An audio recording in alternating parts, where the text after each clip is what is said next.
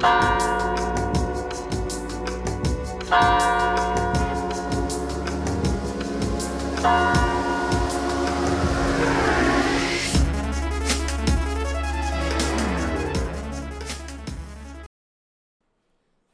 a todas, todos e todas. Estamos aqui ainda no sexto Festival de Culturas da Unilab em 2022, com o tema Rede de Afeto como fio condutor de solidariedade.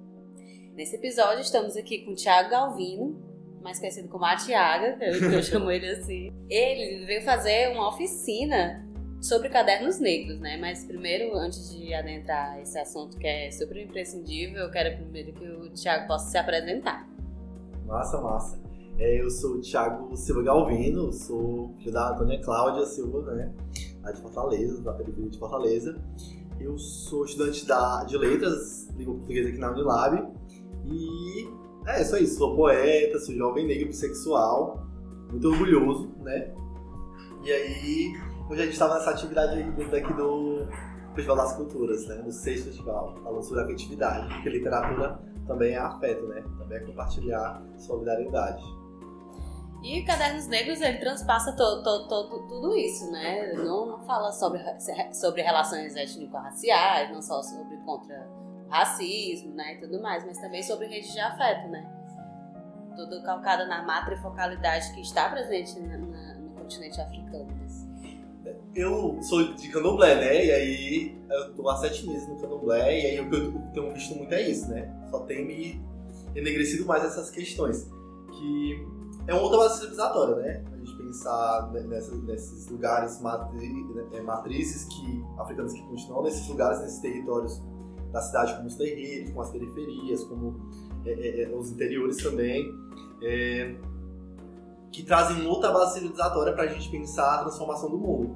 Então, quando a gente tem em mente que a, o Caderno dos Negros ele é ele é ali a divulgação né, de, várias, de várias poesias que pensam a transformação um mundo né, positivamente, né, porque elas estão ali se colocando pró uma identidade negra, né, pela uma identidade negra, por uma identidade negra, para as outras identidades negras. E aí e também fazendo com que aquelas identidades se potencializem no modo de viver. Então a gente vê poemas que vão discutir racismo, discutir patriarcado, discutir classe, discutir território, é, discutir afetividade, discutir temas mais subjetivos também, né? não tão é, materiais assim, a gente pensar nessa dicotomia. É, eu acredito que o Caderno Negros, ele, como você falou, né, ele é esse solidariedade porque ele propõe que a gente visite né, e revisite sempre é, essas outras identidades e veja e aprenda através delas também a criticar o espaço que a gente vive, a nos tornarmos seres humanos melhores, né, e a contribuir com todas essas é, é, é, lutas contra a desigualdade sociais, né? Que, a gente, que infelizmente no Brasil ainda existe muito, principalmente aqui no Ceará, né? Que a gente tem é, o costume de esconder que essas violências existem. Os mitos de que o Ceará não tem negro ou não tem povos indígenas, né? E o mito da democracia racial, que se contradiz a isso, né? Que é um mito que vai dizer que todas as raças vivem em comunhão. Como é que elas vivem em comunhão se a gente acredita que, nem tem? O que é que eu sou enquanto jovem negro, né? Pra essa cidade, pra esse estado? E aí eu penso muito nisso. Também é uma afirmativa falar que eu acho que é o dever, né, comunidade negra, tem sido um dever dela, quase que natural, de a gente reivindicar né, outras narrativas sobre a população negra cearense, já pensando nisso. Pensando em distribuir essa solidariedade, por exemplo, quando a gente é, vai para um sarau de favela, vai para um, um, sarau de praça em Fortaleza, faz um sarau, faz um sarau de praça aqui em Redenção, em, na Carabe. E aí a gente entende que tem outras pessoas ali que têm falas urgentes que contribuem também para essa transformação. Caderno Negros é isso, é uma forma de a gente fazer um sarau ali, não se prende só no Caderno Negros, né? Mas é um ponto de começo, porque muita gente não produz é, poesia. E aí quando ela se encontra com um texto que é espelho, né? Que é um texto espelho dela, que ela vai poder se ver ali, ela, caraca, eu posso fazer isso aqui também. Eu posso citar esse aqui e depois fazer os meus para me ter um momento que eu vou citar os meus. É muito isso, é um, eu acho que é um começo para muitos dos calores e mesmo veteranos que estão lá de Lab, entrando agora, que estão começando a se perceber enquanto seres artísticos também e solidários, né, na sua. Quer dizer que é, esse é um projeto que vocês levam para praças. A gente fez o primeiro, a primeira vez que a gente fez o sarau Cadernos Negros, a gente fez ano passado, em comemoração aos 43 anos, né? Como foi esse processo, assim, de ter a ideia, né, o insight, juntar é. a galera e o, o, o, coletivo. Ah, pronto, fala do coletivo. O coletivo, a gente tem um coletivo, que é o coletivo Amon Preto, né? É um coletivo que pensa a arte negra, das pessoas negras, né? É, em forma de divulgá-la também, a gente produzir a nossa própria arte negra, né? Então, um, um coletivo de artistas e pesquisadores. E aí a gente está começando, a gente começou há dois anos já, e aí a gente vai começar a aplicar, a gente começou a aplicar essas atividades no festival que teve do Acarato, de cultura do Acarato. Um festival, o, ah, não lembro o número do festival, mas ter homenagem ao Édipo, né? É, um jovem negro que infelizmente morreu, e era um artista também, né, dançarino. E aí a gente pensou em levar esse, para esse festival tanto nossos audiovisuais, né, produções nossas mesmo, autorais, quanto o Sarau Cadernos Negros. Uma parceria, e a ideia foi dele aqui, né, toda dele, foi o gênio, assim, é uma pessoa que da gente que coleciona os livros, né, já tem, acho que 28 volumes, de 44, isso é muito difícil de você ter, ele conseguiu ter essa proeza e está conseguindo aí, a ideia é ele completar os 44, e o Eliakim, ele trouxe ah, vamos fazer um sarau, mas um sarau, um sarau geralmente é livre, né, a gente, ah, mas entrou esse problema. Será que a gente tampa? Ele, não, a gente não tampa. A gente vai fazer um sarau que a pauta é o caderno negro. Como assim tampa? Tipo, no, tampa no sentido de o sarau tá aberto, né? O sarau ninguém fala o que vai falar ali na frente. A pessoa vai chegar ali e vai ter a sua ideia. Aí a gente pensou em fazer um sarau pautado dos cadernos negros. Aí podia correr o risco de as, as pessoas acharem que, que, por não conhecer o caderno negros ou não é, é, é, não querer ir lá pra frente ler uma poesia e tal, a gente ficou com esse medo, né? medo né? Ou as, as, pessoas acharem que só se você fosse, só podia participar se você fosse lá e pegasse o livro e lesse. A ideia não era essa, era que ia ter os poemas ali, a gente ia distribuir também, né, é, é, esses, esses zines com poemas dos cadernos negros para as pessoas levarem para casa, terem para a vida delas. Ia ter os livros ali para elas pegarem o livro também recitar poesia no sarau, mas também é aberto para outros artistas, outras poesias, outros poetas e outras performances também. Então era aberto para poesias é. autorais, né? Pra... Que estivesse mais ou menos no tema. É, da, da, da população negra do cara. É, tem, tem, um poeta, o Luan, um poeta muito foda, do BHU, da, da Unilab, que ele citou um poema dos cadernos negros e depois ele falou, olha, vou citar um poema meu também, porque eu também sou um caderno negro, né? Então, olha aí que visão foda sobre o nosso corpo, né? A nossa identidade. A gente também é um caderno. E os cadernos negros foram inspirados nos diários da Carolina Maria de Jesus, né? Então essa inspiração ela surge porque a Carolina tinha uma escrita muito diária. Né? Ela falava das suas vivências, escrevia ali elas, né? essas escrevivências, como a Conceição fala. E aí, quando a Quilomboche, que é um coletivo de pessoas negras, pensou em produzir uma coletânea de, de literatura que até então não tinha, principalmente negra, né? a gente só vai ter o quê? Literatura negra em grande escala sim, sendo produzida e nacionalmente divulgada, e meus undergrounds ainda mais nacionalmente conhecida, é a imprensa negra, que foi a imprensa da década de, de 30, né? Que ela vai começar a falar sobre, vai começar a buscar a intelectualidade negra, né? Vai, vai fazer jornais, revistas que é, colocam na cabeça das pessoas negras para elas irem para a escola, para elas estudarem, né? Conseguirem acesso social, poder fazer uma parte política de cobrar políticas de educação e acesso para essa população, eles faziam essa também, essa divulgação para a população, tipo, olha, a gente está fazendo isso aqui na política e vocês vão se formar, né? Que é de onde também surge a ideia dos, do, que é o outro movimento, né? Que é o Teatro Experimental do Negro, né? feito pelo Albert de Nascimento e outros pensadores e pensadoras, que era essa estratégia de formar uma intelectualidade artística negra, né? E aí só vai ver, aí esse movimento ele cessa, infelizmente, da ditadura, né? Eles continuam assim de forma intimista, é, forte, mas intimista, e eles só vão voltar depois dos movimentos sociais começarem a ir para as ruas, né? A gente tem a Baixa Lei 76, em 78 a gente tem a primeira publicação do Caderno Negro, então a gente vê que nessa época, é, fortalecida por esses movimentos anteriores, a gente começa a ter uma expressão do que seria a intelectualidade negra. Mas a semente mesmo é desde a década de 30, né? Com a é, Negra, é. Carolina Maria de Jesus, outros Sim. pensadores. É a influência que vai trazer os cadernos negros à vida, né? É interessante que todo esse acolhimento, né? Toda essa afetividade e, e esse contraponto ao Estado, a toda essa hegemonia, transpassa as gerações. Isso já está em 2022, isso já está com quase 100 anos, né? Que tá se, já tem 44 volumes, né? Sim. E ainda vai ter muito mais. Precisa, precisa. Eu quero estar lá, inclusive. Eu tô assim na correria pra ver se eu consigo colocar meus poemas lá. Tem uma curadoria que eles pegam, porque eles, são, eles recolhem, porque é o caderno deles, né? Eles publicam poemas e contos. Nos, nos livros pares são contos e nos livros ímpares são poemas, porque começa com um e um é poesia, né?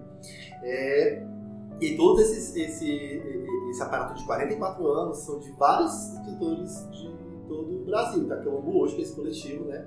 Que surge aí nesse tempo, 78 eu acho. Ela começa pelos cadernos negros pensando em divulgar artistas negros. Né? Porque a gente tem aqui professores da Unilab, inclusive, que constroem esse espaço intelectualmente, que produzem poemas produziram já cadernos negros. Lourenço é um deles, o Faustino, é, é, é, é Carlinho Faustino o Carolino Fausto, que é da Bahia, professor de Unilab também, da educação.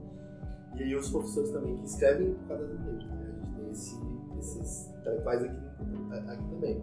E aí eu tô nessa correria de mandar os poemas, ver se essa da, cara, curadoria atual da Quilombo já aceita. Ele é aqui também, né, que é quem teve a ideia. Aí eu vou até me mandar um para aqui, porque a ideia foi dele, foi muito rica. A gente chegou junto, mas a ideia foi dele. Ele foi muito assertivo em pensar um sarau que proporcionasse é, para a população em geral. Né? A gente está na universidade, a gente até tem acesso a isso, mas a população do Nordeste não tem. A gente vai conhecer isso na universidade. E, infelizmente, né? são raros os casos que a gente conhece fora.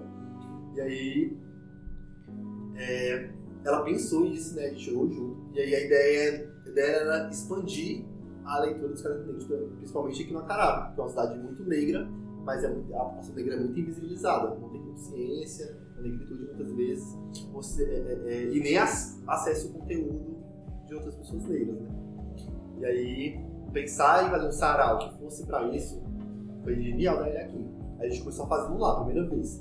Essa é segunda vez que a gente faz o sarau, a gente já tem proposição de fazer outros momentos, na Cilu e também escolas aqui da região do Assis. Mas me conta como foi, como foi, como está sendo essa experiência aqui, aqui na Unilab. Você já deu hoje, né, a oficina, como foi lá? A oficina vai acontecer hoje, amanhã e sexta, né? E aí hoje foi o primeiro dia, a gente começou com uma apresentação, onde não teve apresentação, que é onde a gente pedia o, número, o nome da pessoa, né, que a pessoa se apresentasse, e ela fizesse um gesto. Né? Na ideia de que poesia é performar também, né? Só ler, né? Se você só ler um livro ali, massa, mas poesia negra, principalmente, é você ter que ler e performar, sentir aquele, aquilo ali com o corpo todo. Declamar é, é uma performance, né? É uma performance. E aí, a gente, o que, é que a gente pensou? Não, vamos fazer assim. Vamos fazer essa atividade, essa apresentação, de uma forma que a pessoa já começa a se mexer e já dê entrada para outra dinâmica que a gente vai fazer depois, no mesmo dia, né? Ainda hoje. A gente fez essa apresentação e a pessoa falava o nome e depois ela fazia algum gesto que lembrasse ela. Então, toda vez que a gente se referisse à pessoa, a gente ia fazer, falar o nome dela e fazer um gesto dela ao mesmo tempo pra mostrar que a gente lembrou do corpo dela também. Depois a gente fez uma apresentação dos cadernos negros pra todo mundo, deu muita gente. A gente não esperava realmente que tivesse muita gente. A gente tinha noção de que viesse 20 pessoas, né? Devido à correria da, da atividade. E aí, em determinado momento, a gente se deparou com quase 100 pessoas. Acho que tinha 100 pessoas ou mais. A gente levou 50 folderzinhos, né, dos cadernos negros. Chegou o nosso companheiro aqui, o Bruno. Bruno chegou um pouco tarde, mas vamos, vamos acompanhar aqui a conversa, Bruno. Quer se apresentar? Sim, é, boa tarde, né? Eu sou o Bruno, eu sou de Aracuriaba, sou do curso de Humanidades, né? E é a primeira vez participando do Festival de Culturas, então, é algo ao mesmo tempo novo e gratificante, né? De fazer parte desse festival. É o Tiago estava me contando aqui como está sendo a experiência de vocês aqui durante o evento. Né, como foi hoje na, na oficina. Ele disse que apareceu 100 pessoas. Foi, foi a gente, então, mais ou menos isso. Não, a gente não contou na hora. Tem até o, a lista lá. A gente esperava 20 pessoas, não era? Foi. e aí eu, acredito que as pessoas que estavam assistindo lá fora, de Alpamere também, cantar, dançar. E aí as pessoas é, ficaram sabendo né, que estava perto do evento, que seria agora dentro né, do cultural. E aí as pessoas, as pessoas entraram e foi muito importante pra gente. É, eu acredito que eles conseguiram interagir muito é, com as dinâmicas que a gente propôs. Né? Foi chique, não foi? Ah, foi muito chique. Tu gostou? Muito. É, também eu fiquei um pouco nervoso, né? Devo admitir. É, acho que é a primeira vez que eu falo assim, no microfone com as pessoas. E foi uma experiência, mas acho que quando passou, é, eu respirar e me senti bem. E acredito que foi também um momento de muita. É, apesar do nervosismo, acho que é, representou muito potências ficaram meio é, tímidas, né? Em relação a, a fazer o que a gente queria, né? De essa dinâmica. Mas as pessoas foram é, soltando aos poucos, aos poucos e, a gente também foi junto e foi bacana. A gente fez uma atividade pra galera dançar, assim, mexer o corpo, entendeu? Entender que isso não é só a mente que pensa. Isso é muito acidental. A gente, nosso corpo todo pensa, então o que a gente vai fazer? Vamos fazer eles se soltarem primeiro para eles entenderem ali que eles estão livres, né, pra expressar a poética que vier do corpo deles. A gente colocou um estilo de música para cada momento. Então começou com hip hop, a gente começou um, um pensamento mais de atitude, de dançar hip hop. E aí a gente viu alguns alunos ali mais tímidos, depois colocou um, um vindo dançar, né? Depois a gente colocou um reggae. Aí a galera já se soltou mais, né? No reggae, tipo, dançou uns A2, assim. Aí depois a gente botou o coco. Aí a borboleta tava lá, a borboleta como um gênio que ela é, né? Começou a ensinar o pessoal a dançar. Todo mundo começou a dançar coco. Até os, os meninos da escola, né? Começaram a se soltar. Os meninos estavam lá, começaram a dançar coco com a gente. E aí foi muito massa, que deu certo a atividade, né? O morrer era a galera ficar muito envergonhada e não fazer eu vou ficar tipo, não, não quero não, quero ir pra ir pra meio não, porque é o meio não rola, né? E aí, mas deu certo. Aí depois a gente começou a atividade de poesia, depois dessa dinâmica de soltar o corpo e deseducar mesmo, assim, pra... a gente vive um sistema que é muito é, é, disciplinar, né? E aí acaba fazendo nosso, a gente ficar parado o tempo todo, reto, postado. E a performance tem às vezes ela precisa de um molejo, uma malandragem. Aí vocês foram lá e transgrediram é. isso. Pra... Nossa, deve ter sido incrível, porque a gente estava falando aqui o tema do, do festival é, é de Afeto como fio condutor de solidariedade. E, tipo, vocês imaginaram um evento com 20 pessoas e do nada, né, explodiu. É, a gente vê que, que essa festividade, ela tem uma potência tremenda, assim, infinita. Né? Foi foi muito. Foi, eu fiquei beixa na hora que dizer, lotou. E aí foi três turmas do, do da educação básica, né? Eu acho que era duas de, médio, né? E uma de fundamental. As escolas, é, eu não lembro, eu só lembro Pentágono, eu acho, né? Uma escola, alguma coisa assim, uma escola particular e duas escolas públicas. Aí a gente tem várias atividades, dessas atividades a galera foi participando, os meninos mais tímidos, né? Por ser mais jovens com mais, com mais timidez, são as, as garotas, as garotas dos garotos, essa dinâmica que a gente ensinamento a, a gente consegue fazer uma coisa assim legal para eles e eles começaram, começaram a participar. Né? Eu gostei muito. Assim. E é muito importante, né, para crianças, para adolescentes verem que a educação é além de, de se sentar e ficar ouvindo. Eles poderam participar. É, tem uma menina, uma, tem um estudante, não foi que foi lá pra frente, pegou. Ela foi a única estudante que foi lá pra frente citar um poema, mas eu já achei muito lindo. Uma pretinhazinha pegou o, o poder que ela tinha dado, aí, aí foi lá ler o poema. E aí leio baixinho, mas pra escutar por causa do microfone, né? Toda timidazinha, mas já é uma. Já é, já é muito gratificante, né? E ela serve de exemplo, né, para as outras, é. outras crianças lá. Também, é, de uma vez outra escola, quando eu fui entregar as partes da folheto, é, ela, ela, o professor, né, por, é, falou pra mim, né, porque ela também estava meio tímida, é, de que ela também produzia poemas seria exposto é, em outro evento. Também falou sobre é, a escola, né, eles também trabalharam com a autora, a autora Carolina Jesus, né. E, e olha que encontro, né, porque uma outra possibilidade, né, desconexão deles com autores dos poemas deles. É, então eles acabam, olha, também produzo, né, e, a, e acho que isso também se torna ainda mais significativo para eles é, uma outra proposta, né, outra, outros horários, outras subjetividades representadas nos poemas. E, por mais que eles leiam, é, enfim, tem uma, talvez uma, uma questão de interpretação, é, eu acho que naquela, através daquele verso e a gente também se expressando, a gente vai conseguir transmitir para eles.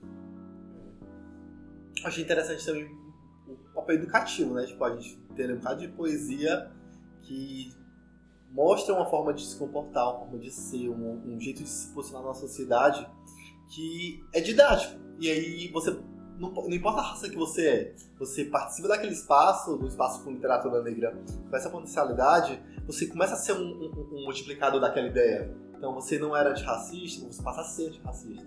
Você não era crítico racialmente, você passa a ser crítico racialmente. E aí passa a pensar classe, passa a pensar gênero, né? Porque as mulheres negras estão o tempo todo cutucando isso. Começam Eu... a pensar várias coisas, né? Assimilar várias coisas. É interessante, porque você traz outras questões para a pessoa Tipo, e a ideia é essa, eu, eu, eu, sou educador, né? Eu já estou em escola trabalhando, né? Então o que, que eu penso? Que se eu não. Eu tô ali com a sala de 40 alunos, quero ganhar aqueles 40 alunos ali para luta antirracista, para luta antipatriarcal, para luta anticapitalista, entendeu? A minha ideia é essa, não importa, tipo assim, eu quero que meus alunos negros, obviamente, eles tenham um outro tratamento comigo. Isso já faz parte da minha dinâmica de aula. Mas eu quero que todos os meus alunos, independente de serem negros ou não, eles compreendam aquelas dinâmicas de transformação da nossa sociedade. Porque eu acredito que eles também são multiplicadores de, de boas ideias. Né? A gente tem que pensar que a gente vive numa base é, civilizatória que é racista, que é patriarcal, que é classista. Mas a gente tem outras bases civilizatórias. Por que a gente vai buscar elas? Civilizatórias africanas dentro dos, terreiros, que existem até hoje, que trazem uma outra ideia de comportamento até com a natureza. Então, se você pegar, por exemplo, um Itã de Onsan, o respeito com a natureza daquele Itã, ele vai ser totalmente libertador para esse espaço natural. Né? Desculpa, o que é o ITAM? O ITAM é uma. Ah, eu você falar tem que usar uma legendinha, né? O ITAM é um sistema literário que são ITANs, né? A gente chama ITAM, esse grande é um sistema literário Yorubá, onde a gente conhece todas as histórias dos nossos orixás, né? E aí, todos os orixás eles têm várias histórias, são narrativas, né? Que são passadas há 10 mil anos já, a que a gente tem aqui hoje. Então, conhecimento oral, né? Conhecimento de forma oral. E aí são histórias que a gente escuta no terreiro, ali para os pais de santos, os mais velhos, eles vão contando essas histórias desses orixás que passaram na Terra. Então a gente só tem acesso se for de forma oral. É, de forma oral. A gente tem acesso com escrituras também. Alguns autores eles publicam isso, né? É, a gente até o aquele livro Mitologia dos Orixás, se não me engano, ele é do Pierre. Não, Pierre Virgin não, ele é do um, é de um teórico aí. Aí ele tem várias lá, o Itãs, né? Os Itãs centrais de cada orixá, de cada história. Né? E a gente também tem o Ifá, só que o Ifá ele é um outro culto, ele é fora do candomblé já, né? Mas o Ifá também traz ali as suas narrativas, né? É, é, é, já do orixá Orumilá, que é o orixá do conhecimento, e traz ali a narrativa daquela, da, da, daquele orixá sobre todas as coisas, né? E aí, enfim, o Itã é, são essas histórias que nos contam. Então a gente tem o Itã de Ansan, o Itã de Ossan, Itã. Ossan é o orixá das folhas, da natureza. Então a gente vai ter ali que a natureza nos dá, que são as folhas, né, que ao invés de fazer aqui os nossos rituais com sangue verde, que a gente chama, que é o sangue dessas folhas, e aí vai tomar banho, vai tomar, né?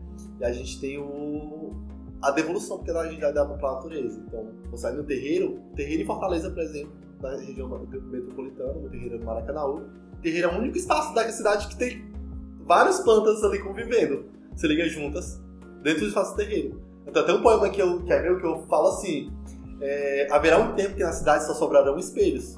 Porque as árvores só nascerão nos terrenos terreiros. Porque só um terreiro você vai entrar, você vai ver a jaqueira, você vai ver. As plantas ali têm significado. Há uma significação do mundo, uma ressignificação do mundo, né? Então, a gente sabe que o peregum é uma, um banho que a gente, uma folha que a gente vai usar para tomar um banho de proteção. A gente sabe que a, a folha é, é a mão de vaca, é um banho que a gente vai usar para limpeza. A gente abre com colônia, tanto ela vai deixar a gente cheirosinho, né? Cheirando da colônia, quanto a gente vai fazer, dar um, um up na, na, na, nossa energia, né? E são assuntos que também são abordados nos cadernos negros. Que aparecem né? ali, porque a literatura, como o Abdias fala, a cultura negra não está desassociada da arte negra. Seria? Não dá pra dissociar a arte e negra. E a natureza não está desassociada do ser humano. E é isso. a gente, infelizmente, vive num modelo de sociedade que reafirma o tempo todo que a gente é separado da natureza, né? A gente constrói um mundo de concreto, né? E aí a ideia é, a gente, massa é concreto, serve para algumas coisas, mas a gente tem outras modalidades de vida também, para além do concreto, que é de respeitar a natureza, que a natureza não dá e que a gente tem que devolver para ela. A gente tem que ter um cuidado com as plantas, cuidado com os animais, cuidado com o outro, né? E tudo isso no caderno negros. É que eu, cadernos negros, né? Tanto que eu trouxe, uma, eu li um poema que era É Bom Epistemológico. E o É Bom é um processo de cura. É, um, um, é de uma, uma gata preta, a Danara Suburbana, ela vai falar que uma mulher preta, assim, magnífica, historiadora, tem um livro chamado O Sabá do Sertão, mas enfim, é outro história. Aí o, o poema dela é ebó epistemológico. E aí o que, é que ela vai juntar? Uma palavra ebó, que é uma tecnologia ancestral, porque no, no terreiro o feitiço, né, o encantamento, ele é uma tecnologia pra gente. A gente vê como uma tecnologia, é uma forma de nós acessarmos o bem-estar, uma prosperidade, de uma forma ali técnica, né? É, é, não técnica no sentido de ser manual, mas técnica no sentido de ser uma. A palavra técnica é muito reducionista no mundo que a gente vive, né? Mas é, um, é, é uma tecnologia, é algo que a gente sabe fazer. é um modo, né? É, de viver. Aí a gente chama de ebol, que é o processo de limpeza, de cura, né? Ela fala, é epistemológica, é tipo uma cura epistemológica, é tipo uma tecnologia ancestral epistemológica. Mostrando que a episteme negra que está ali em Xangô, que está a justiça, que está ali em Ossan nas folhas, que está ali em Ansan, nos ventos, em Obaloaê, no, no entendimento da vida e da morte, em Orumilá, do conhecimento, em Exu, que é a ideia do movimento. E na troca do axé, que é a nossa energia vital, a gente vê que toda essa literatura ela fundamenta nisso também. A singularidade, a ancestralidade, o respeito à senioridade, né, dos mais velhos, dos mais novos. Eu acho que é um modelo que a gente tem que fazer para nossa realidade.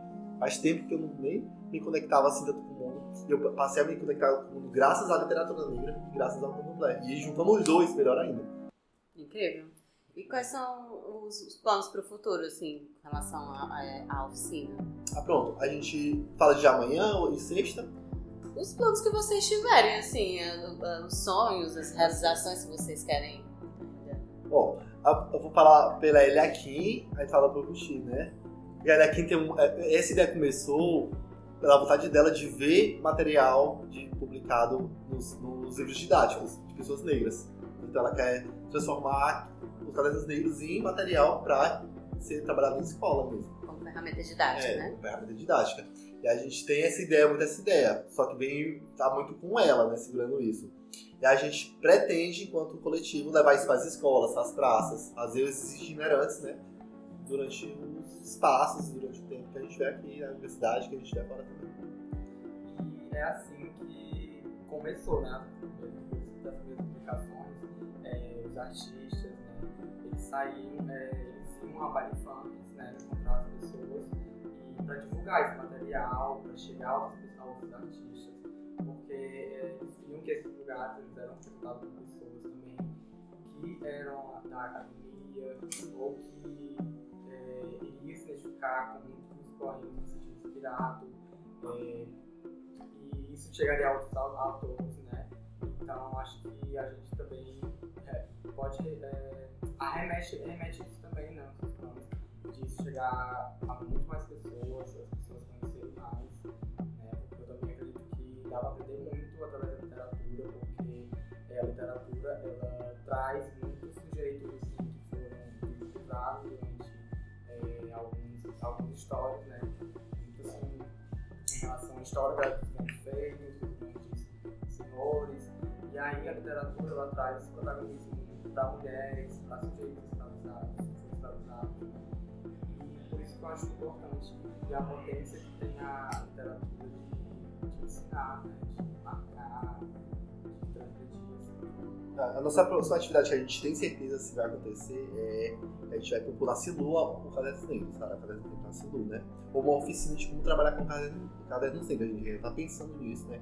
A inscrição, inclusive, acho que até amanhã somente. Mas a gente vai colocar hoje à noite no papel. E aí também tem que a gente pretende passar aqui nas praças da cidade, na Unilab ainda também, nesses momentos que tiver festas, né? Eu gostei muito de falar isso, de que os cadernos negros são divulgados em festas, porque tem um historiador, Hilário Ferreira, que é historiador cearense, que ele vai trabalhar com os documentos da, do período colonial aqui no Ceará, né, sobre a população negra. E aí, no que diz respeito às expressões negras, né, como elas acontecem. Ele vai ver que Aqui em 1800 tinha roda de samba, 1840 tinha roda de samba, e nessas rodas de samba, que é uma coisa que, a gente acreditava que era somente do, dos negros do, do Sudeste, é, do Sudeste, Centro-Oeste Sudeste, a gente tinha aqui, e eram, momento, e eram festas que eram empatadas pela polícia ali, né, pelo exército do tempo, porque aí os eram espaços de organização política. Então, tipo, o nosso ferro também é político. A nossa brincadeirazinha também é política, a gente tá ali pra se reunir também. É, e é nesse espaço onde a nossa conexão acontece. Eu gosto muito dessa fala, tipo, de entender que Às vezes, ah, é o baile funk, baile funk não é um produto intelectual. Claro que o baile funk é um produto intelectual. Agora a nossa cultura é uma outra cultura, uma cultura do corpo, né? E o corpo é demonizado pelo ocidente. Você balança a bunda, mexeu o peito, você não é intelectual. Como assim? A gente é tudo isso e mais, muito mais. Já peito a bunda. É. Intelectualidade vai para além do pensamento, né? Mas foi muito interessante essa atividade. Assim. Eu só agradeço também ao, ao Festival de Culturas, né? o sexto Festival de Culturas, e a Unilab por ter proporcionado esse espaço. É, que é um espaço que, apesar das, das críticas que, que, é, construtivas que nós fazemos, é um festival que não pode deixar de acontecer. A gente sempre tem que ter esse festival, a gente tem que ampliar esse festival para. Daqui a pouco a gente levar esse festival para a cidade inteira, assim, uma, uma, semana inteira de atividades na Unilab e na cidade de Carab Redenção. E lá no São Francisco do Conde, lá no Valês, porque é um espaço que a comunidade acadêmica ganha muito e a comunidade de lá de fora também tem que ganhar muito. Hoje eu gostei porque a gente recebeu três turmas, né? No passado a gente não tinha recebido escolas. Aí, o quanto é importante. Aqueles jovens não precisam não precisaram entrar na universidade, necessariamente se matricular na universidade, mas aí tem a universidade como um espaço de produção de conhecimento e que também é subversiva. Também acontece ali de uma forma subversiva através da arte. E é magnífico. E já instigou eles também a querer se matricular, né? Oi! Tanto que a gente vai ganhar. É, meninos, foi muito bom essa conversa com vocês. Estou super grata. Sério. Saber se vocês têm mais alguma coisa para contribuir. É, não, só se, é, segue lá no, na página do coletivo, é coletivo arroba coletivo num preto, né? Onde a gente expõe muitos desses materiais que a gente também gravou hoje. Vão estar lá nessa página, né? a gente vai divulgar lá na página pra galera que não pôde comparecer presencialmente, lá poder ter ali acesso pelo menos virtual, né? E também pela página daqui da, da Festival das Culturas, né? Não sei a página, eu acho que é da ProEx, né? Arroba ProEx Unilab. E o Festival das Culturas eu não sei também o, o arroba, mas, mas segue lá, procura nas redes sociais da Unilab, ou se não é também, que vai ter lá. Segue lá, que no próximos volumes vai estar o nome deles. Aí. Né? Eu quero, viu? Os cadernos dele vão estar nos livros didáticos, né?